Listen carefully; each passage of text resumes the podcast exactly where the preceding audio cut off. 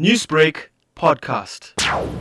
Nearly 700 contestants have themselves declared facing police charges so far, and actor Gaurav Bakshi argued it makes a mockery of the elections set to end next month. For me, the biggest reason is the political leadership deficit. Why has that happened? Is because we have gone about electing candidates or politicians with a very serious criminal background. There are serious criminal charges, heinous charges, who are currently sitting in our government, making policies for us and governing us. The number of candidates and elected are doubling every election over the last three cycles. That's a significant increase. When such numbers happen, when such people are leading us, what is the national outcome in the state?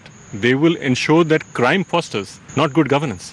And that's the outcome of what we are seeing. And hence there should be a new playbook, said Ghanshyam Tiwari of the Samajwadi Party, which hopes to return to power in Uttar Pradesh, India's most populous state. I welcome the continuous steps that under the Supreme Court, under Election Commission that are being taken to strengthen the citizen voice against criminals in politics. My suggestion is that it is important that any time somebody is elected, they must file an affidavit that within two years all the cases against them must be fast tracked. If they are found guilty in serious crimes, then they will have to step down. There has to be some force of law. If we have a clogged criminal justice system, then the debates will not help. The courts have made it compulsory for political parties to publish criminal records if any of their candidates and they must, added Amee Yajnik of the opposition Congress party. Every political party is a responsible party. Every political party who comes to power has to give good governance to the country. It is also surprising that despite uh,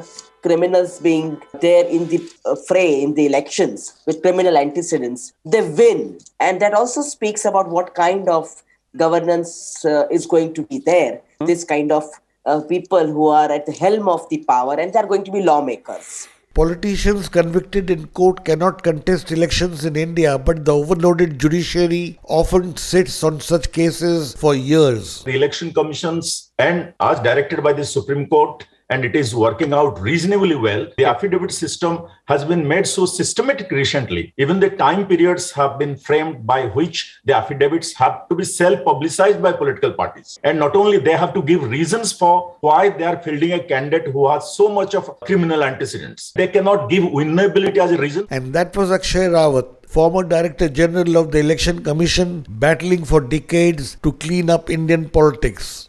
Newsbreak, Lotus FM, powered by SABC News.